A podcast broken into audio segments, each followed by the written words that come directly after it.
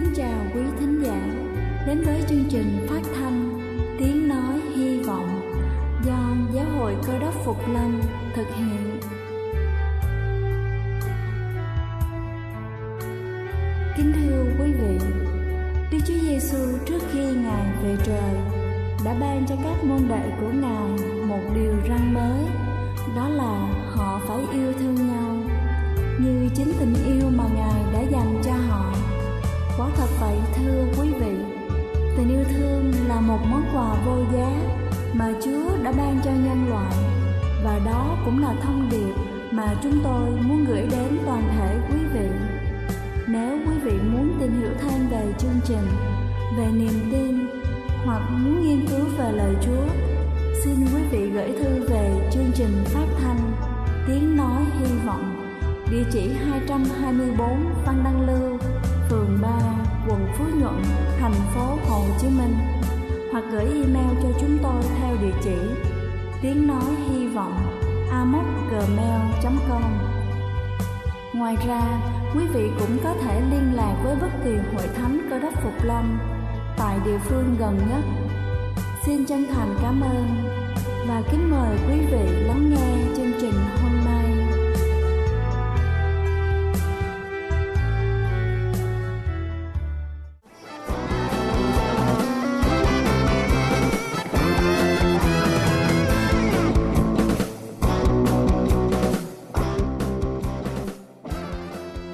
xin kính chào quý vị khán giả thân mến, cầu xin Chúa luôn ban cho quý vị sức khỏe thật dồi dào. Kính thưa quý vị, thay vì phải từ bỏ hẳn một thói quen mà chúng ta vẫn hay làm hàng ngày, hãy hoán đổi các thói quen thường ngày để có một cuộc sống lành mạnh hơn. Và sau đây tôi xin được trình bày 7 thói quen mà chúng ta có thể thay đổi luôn và ngay để giữ gìn cho sức khỏe của mình. Đầu tiên đó chính là ăn tại bàn, không ăn trên ghế hay là trên giường. Nếu như ăn trên ghế hay trên giường chúng ta sẽ có xu hướng xem tivi, xem máy tính, điện thoại và đây là một trong những nguyên nhân khiến chúng ta tăng cân vì không biết khi nào mình sẽ no. Kết quả là chúng ta ăn quá nhiều dẫn đến dư thừa calo. Nếu đang bị phân tâm trong khi ăn, chúng ta không hề chú ý đến dấu hiệu vật lý nói với chúng ta rằng chúng ta đã no, thay vào đó những bữa ăn tối cùng gia đình luôn là một cơ hội để chúng ta gắn bó thêm tình cảm của mình với những người thân yêu không khí ăn tối cùng với cả nhà luôn luôn giúp chúng ta cải thiện được tâm trạng. Thứ hai đó chính là hãy cầm một quyển sách để đọc thay vì cầm điều khiển từ xa. Kết thúc của một ngày dài, chúng ta có xu hướng muốn đi thẳng về nhà và mở xem một số chương trình giải trí để đầu óc được thư giãn. Nhưng trong thời gian tới, chúng ta hãy thử chọn xem một cuốn sách để thay thế. Không nhất thiết phải là một công việc trí thức văn chương, chỉ cần chúng ta chọn một câu đố ô chữ trong quyển tạp chí là nó đã giúp chúng ta kích thích lại bộ phận giải quyết các vấn đề trong não của chúng ta chuyển đổi những căng thẳng mệt mỏi tâm trí sang tâm trạng vui vẻ và sảng khoái. Thứ ba đó chính là ăn đầy đủ thay vì bỏ bữa. Tất cả chúng ta đều được chỉ dẫn ăn đủ 3 bữa trong một ngày, nhưng rất nhiều người trong số chúng ta lại bỏ quên những bữa ăn sáng, ăn trưa hoặc là ăn tối. Thay vào đó họ lại bổ sung những bữa ăn xen giữa với nhiều đồ ăn vặt khi chúng ta làm như vậy, cơ thể của chúng ta chỉ chứa lượng calo rỗng. Điều này sẽ ảnh hưởng xấu đến khả năng tập trung của chúng ta vào công việc hay là học tập. Ngoài ba bữa chính, chúng ta cảm thấy vẫn còn đói thì chúng ta nên uống nước hoặc là sữa thay vì đồ ăn vặt. Chúng ta nên chia ba bữa chính thành 5 bữa nhỏ giàu protein. Thứ tư đó chính là gọi điện thoại thay vì gửi tin nhắn. Công nghệ giúp chúng ta dễ dàng hơn trong việc giao tiếp với mọi người, nhưng cũng có thể nói rằng chính công nghệ lại làm rào cản cho sự kết nối thực sự. Soạn một tin nhắn nhanh chóng và dễ dàng nhưng nó lại không thể thay thế một cuộc trò chuyện thật sự. Trong thời gian tới, nếu chúng ta đang có kế hoạch gì đó với bạn bè, cần trao đổi thì chúng ta nên gọi để nói chuyện thay vì gửi tin nhắn. Đơn giản là vì sự tương tác trực tiếp nhỏ nhất trong xã hội cũng khiến cho tâm trạng chúng ta được thay đổi. Thứ năm đó chính là uống nước hoa quả tươi thay vì uống nước ép đóng chai sẵn. Chưa bao giờ chúng ta thật sự nghĩ rằng đã có nhiều sự khác biệt giữa một ly nước cam tươi và một ly nước cam đã đóng chai. Cả hai đều tốt cho sức khỏe. Đúng là như thế nhưng nước ép trái cây tươi luôn có vitamin, dưỡng chất dinh dưỡng và đường tự nhiên nhiều hơn các loại nước ép đã đóng chai sẵn. Thứ sáu đó chính là làm việc tại bàn làm việc chứ không phải là một nơi nào khác trong nhà. Hiện nay máy tính sách tay được phổ biến rộng rãi. Điều này đồng nghĩa với việc mọi người dễ dàng hơn trong việc cân bằng công việc và cuộc sống, nhưng nó cũng dẫn mọi người đến các thói quen xấu như là thay vì làm việc tại bàn thì mọi người lại đưa máy tính ngồi trên giường để làm việc đến khuya. Mặc dù chiếc giường ấm cúng và thoải mái, nhưng nó sẽ làm chúng ta mất tập trung trong khi làm việc. Hãy làm việc tại nơi làm việc, còn giường sẽ giúp chúng ta tách biệt cuộc sống bận rộn và cho chúng ta một giấc ngủ ngon mà không có bất cứ cái email nào gửi tới giường của chúng ta cả. Và cuối cùng đó chính là hãy ăn trứng luộc thay vì ăn trứng chiên. Ăn trứng luộc sẽ tốt cho sức khỏe của chúng ta hơn là ăn trứng rán. Bởi vì trứng chiên có rất nhiều chất béo từ dầu ăn trong quá trình rán trứng. Hơn nữa, trứng luộc có thể dễ dàng thêm vào các món xà lách và chúng ta có thể loại bỏ được lòng đỏ trứng nếu như cholesterol là một mối quan ngại đối với sức khỏe của chúng ta. Kính thưa quý vị, thay đổi những thói quen vốn dĩ rất khó, nhưng điều đó thực sự có thể làm thay đổi tình trạng của sức khỏe của chúng ta theo chiều hướng tốt hơn thì cũng rất đáng cho chúng ta phải thay đổi. Chúc quý vị luôn vui khỏe. Đây là chương trình phát thanh Tiếng Nói Hy Vọng do Giáo hội Cơ đốc Phục Lâm thực hiện. Nếu quý vị muốn tìm hiểu về chương trình hay muốn nghiên cứu thêm về lời Chúa, xin quý vị gửi thư về chương trình phát thanh Tiếng Nói Hy Vọng, địa chỉ 224 Phan Đăng Lưu, phường 3, quận Phú Nhuận, thành phố Hồ Chí Minh hoặc gửi email cho chúng tôi theo địa chỉ tiếng nói hy vọng gmail.com Ngoài ra, quý vị cũng có thể liên lạc với bất kỳ hội thánh cơ đốc Phục Lâm tại địa phương gần nhất. Xin chân thành cảm ơn và kính mời quý vị tiếp tục lắng nghe chương trình hôm nay.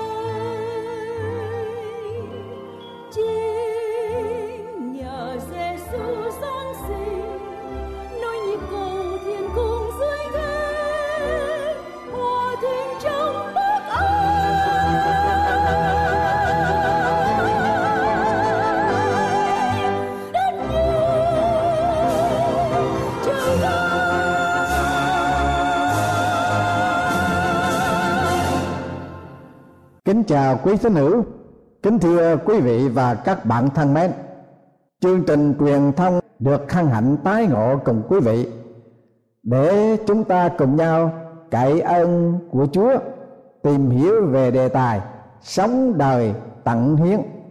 Thưa quý vị, Phúc âm Tăng ước sách Roma đoạn thứ 12 câu 1 câu 2 có lời phán dạy của Chúa rằng Vậy hỡi anh em, tôi lấy sự thương xót của Đức Chúa Trời khuyên anh em dâng thân thể mình làm của lễ sống và thánh. Đẹp lòng Đức Chúa Trời, ấy là sự thờ phượng phải lẽ của anh em.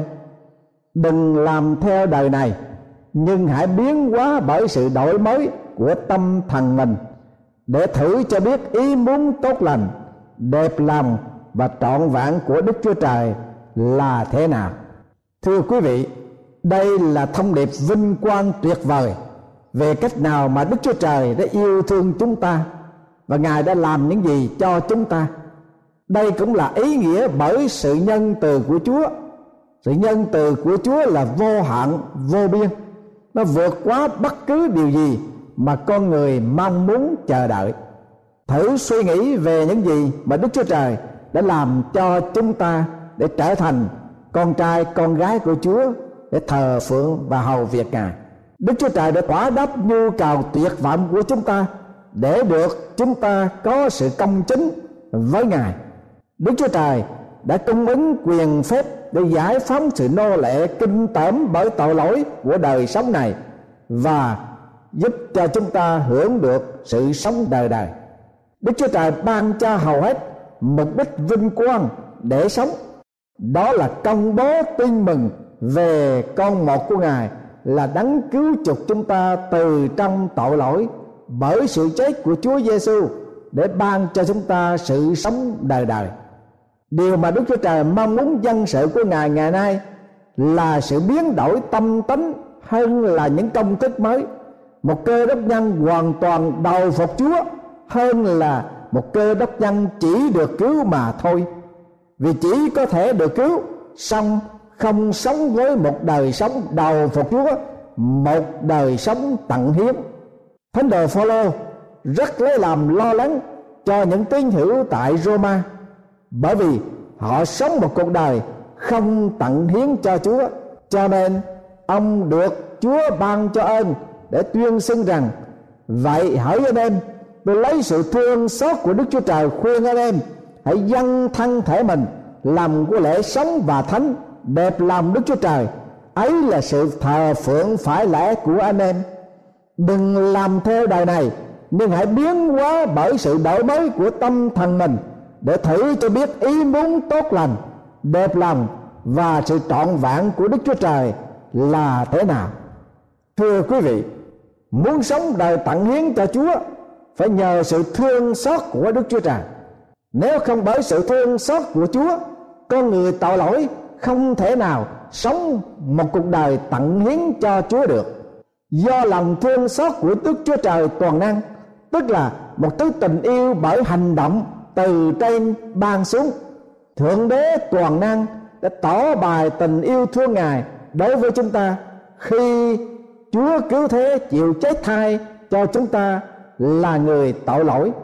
Thánh đồ Phaolô đã tuyên xưng trong phúc âm Tân ước, sách Roma đoạn 5 câu 8 câu 9 như vậy. Đức Chúa Trời tỏ lòng yêu thương Ngài đối với chúng ta khi chúng ta còn là người tội lỗi, thì Đấng Christ vì chúng ta chịu chết. Huống chi nay chúng ta đã nhờ quyết Ngài được xưng công bình, thì sẽ nhờ Ngài được cứu khỏi cơn thành nộ là giường nào chuyện kể rằng người thanh niên kia sống tại xứ Wales, Anh Quốc, yêu một thiếu nữ người láng giềng, nhà kế bên cạnh. Mỗi tuần lễ, anh viết một bức thư tỏ tình, rồi lắng qua nhà cô ấy chui lá thư vào kẻ cửa. Cô gái được thư mỗi tuần, nhưng không bao giờ hồi âm hoặc đáp ứng gì cả. Người thanh niên si tình vẫn tiếp tục viết thư như vậy trong bốn chục năm trường, gồm có hai một trăm tám mươi bốn lá thư tình đơn phương. Vào một ngày kia, anh ta gồng mình, lấy hết sự can đảm, đi qua nhà người tình lạnh lùng, rồi đưa tay run rẩy gõ cửa. Cánh cửa được mở ra, và trước mặt anh là người trong mộng hiện ra. Anh vội mỉm cười và khẽ cúi đầu, giang tay ra xin được nắm lấy tay người yêu. Anh vừa hồi hộp và vừa mừng rỡ vì người yêu đã gục đầu đón nhận. Sau đó, không bao lâu, hai người cưới nhau, mặc dầu tuổi tác của họ đã vừa 72 tuổi tròn. Điều gì đã làm nổi bật câu chuyện tình tuyệt diệu này? Và điều gì đã làm cho cuộc tình tuyệt vời của họ được kết thúc một cách tốt đẹp? Chính là nhờ sự kiên nhẫn 40 năm trường và hành động can đảm của chàng trai trong câu chuyện. Chúng ta thử tưởng tượng sự kiên nhẫn chờ đợi của Chúa đối với chúng ta là dường nào. Ngài đã phải tận dụng mọi phương cách để truyền đạt tình yêu của Ngài cho nhân thế. Nhưng thế nhân vẫn phớt tỉnh, vẫn thờ ơ thanh lặng cuối cùng, chúa gói trọn tình thương cứu chuộc con người bởi sự hiện đến của đức chúa giêsu cứu thế. Như phúc âm tăng ước, sách Hebrew đoạn 1 câu 1 câu 2 có chép rằng, đời xưa, Đức Chúa Trời đã dùng các đấng tiên tri phán dạy tổ phụ chúng ta nhiều lần, nhiều cách. Rồi đến những ngày sau rốt này, ngài phán dạy chúng ta bởi con ngài là con mà ngài đã lập lên kế tự muôn vật là bởi con mà ngài đã dựng nên thế gian. Sống đời tận hiến là sống đẹp làm đức chúa trời. Dân thân thể mình như một sinh tế sống và thánh. Roma đoạn thứ 12 câu 1 Đó là cái thái độ và hành động về sự đầu phục Chúa của con người được Chúa thương xót và Chúa cứu độ. Thưa quý vị, cái điều mà con người lợi dụng nhiều nhất trên trái đất này là thân thể của con người. Loài người lạm dụng, sao lãng và vô tình đối với thân thể mình bởi ăn nhiều, không hoạt động hoặc hoạt động quá cỡ, đấm đá, chém giết, nghỉ ngơi quá nhiều hay quá ít vân vân cơ đốc nhân dân thân thể mình làm của lễ sống và thánh cho đức chúa trời vì chúa không những lấy làm vui thích về tâm hồn trong con người, mà ngài cũng vui thích về thân xác của con người nữa. Thân thể mà Phaolô nói ở đây là con người toàn vạn gồm có thể trí và linh. Đức chúa trời không bao giờ thánh hóa một phần trong đời sống của con dân chúa, nhưng ngài thánh hóa toàn phần trong con người của chúng ta. Thánh đồ Phaolô đã cầu nguyện như thế nào? Về sự thánh hóa này, trong phúc âm tăng ước sách Thessalonica thứ nhất, đoạn 5 câu 23 đến câu 24 nguyện xin chính Đức Chúa Trời bình an, khiến anh em nên thánh trọn vẹn. Và nguyện xin tâm thần linh hồn và thân thể của anh em đều được giữ vặn không chỗ trách được. Khi Đức Chúa Giêsu Christ chúng ta đến đấng đã gọi anh em là thành tín.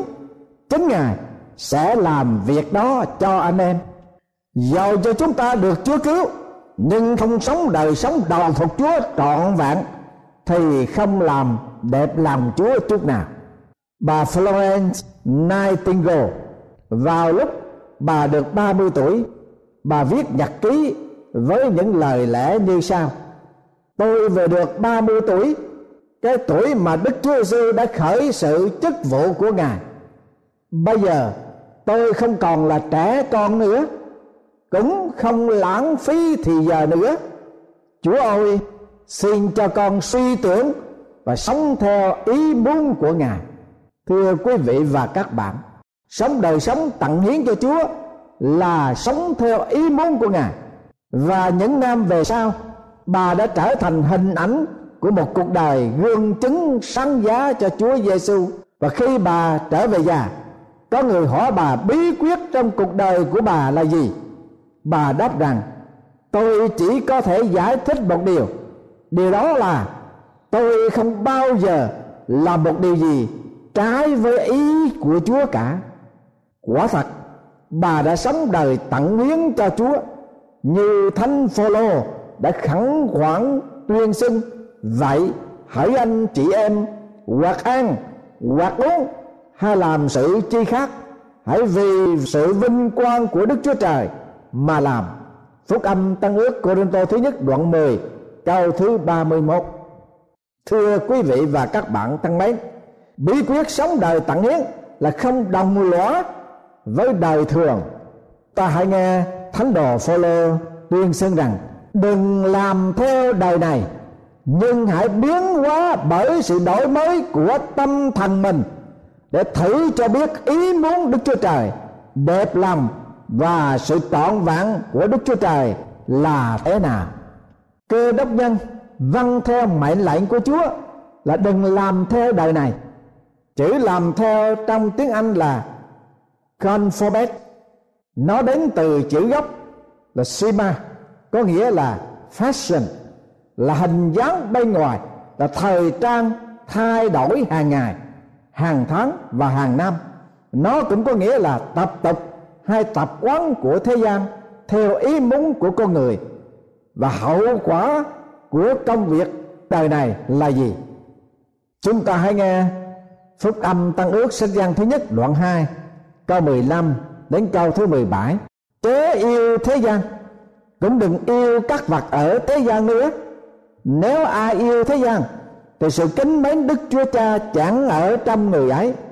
Vì mọi sự trong thế gian như sự mê tham của xác thịt, mê tham của mắt và sự kiêu ngạo của đời đều chẳng từ cha mà đến, nhưng từ thế gian mà ra.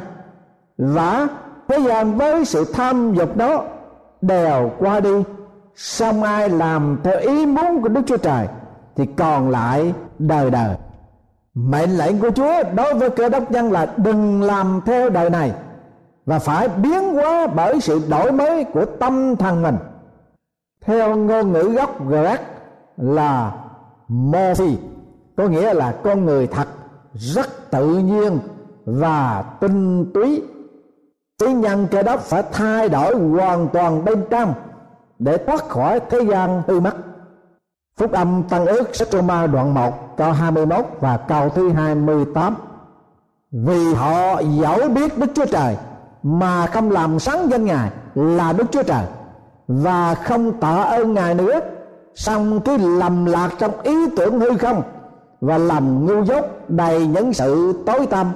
Tại họ không lo nhìn biết đức chúa trời, nên đức chúa trời đã phó họ theo lòng hư xấu, đang phạm những sự chẳng xứng đáng bởi vì sự cam về xác thịt nghịch lại với đức chúa trời cho nên, các tín nhân cơ đốc gìn giữ tâm trí của mình theo sự hướng dẫn, dạy dỗ của Đức Thánh Linh.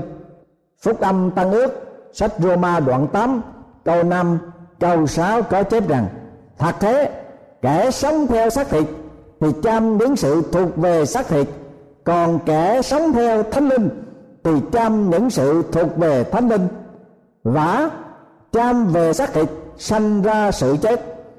Còn chăm về thánh linh sanh ra sự sống và bình an. Thưa quý vị và các bạn, trên bức tường gần cổng đi vào Alamo thuộc thành phố San Antonio, tiểu bang Texas, Hoa Kỳ, có một bức tường đã được viết những lời lẽ sau đây nói về ông James Butler là một người đã phải chết cho sự tự do. Những lời lẽ viết sau đây. Ông James Butler, Bonham, đã không có một tấm hình nào của ông để lại cả. Còn bức hình này là của Major James Bonham, là người cháu của ông, trông giống ông nhất nên người trong gia đình nghĩ rằng, khi nhìn tấm hình này, người ta có thể biết được hình dáng của con người đã chết cho sự tự do. Thưa quý vị và các bạn thân mến, cũng một thế ấy, đức chúa giêsu ngài không có một bức tranh nào thật sự của ngài lưu lại dưới thế gian này. Nhưng chính những tín nhân của ngài sống đời tận hiến thật sự trong năng quyền của Chúa, thì đó là những bức tranh phô bài Chúa Giêsu cứu thế. Hỡi các tín nhân cơ đốc, tôi đồng quá với đời này, nhưng hãy sống đời tận hiến để đồng hóa với Chúa cứu thế. Hãy hoàn toàn đầu phục Chúa để ngài biến đổi và thánh hóa tâm trí của chúng ta theo thần linh của ngài, để phản chiếu vinh quang của Chúa như tấm gương thì chúng ta sẽ được biến đổi giống như hình ảnh của Chúa vậy. Amen.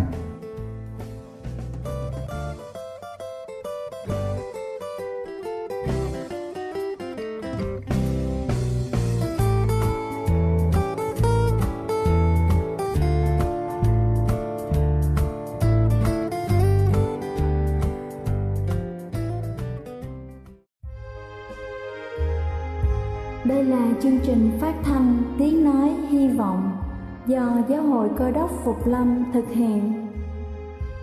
Nếu quý vị muốn tìm hiểu về chương trình hay muốn nghiên cứu thêm về lời Chúa, xin mời quý vị gửi thư về chương trình phát thanh Tiếng Nói Hy Vọng, địa chỉ 224 Văn Đăng Lưu, phường 3, quận Phú Nhuận, thành phố Hồ Chí Minh hoặc gửi email cho chúng tôi theo địa chỉ tiếng nói hy vọng amos@gmail.com. Ngoài ra, quý vị cũng có thể liên lạc với bất kỳ hội thánh cơ đốc phục lâm tại địa phương gần nhất. Xin chân thành cảm ơn và hẹn gặp lại quý vị trong chương trình lần sau.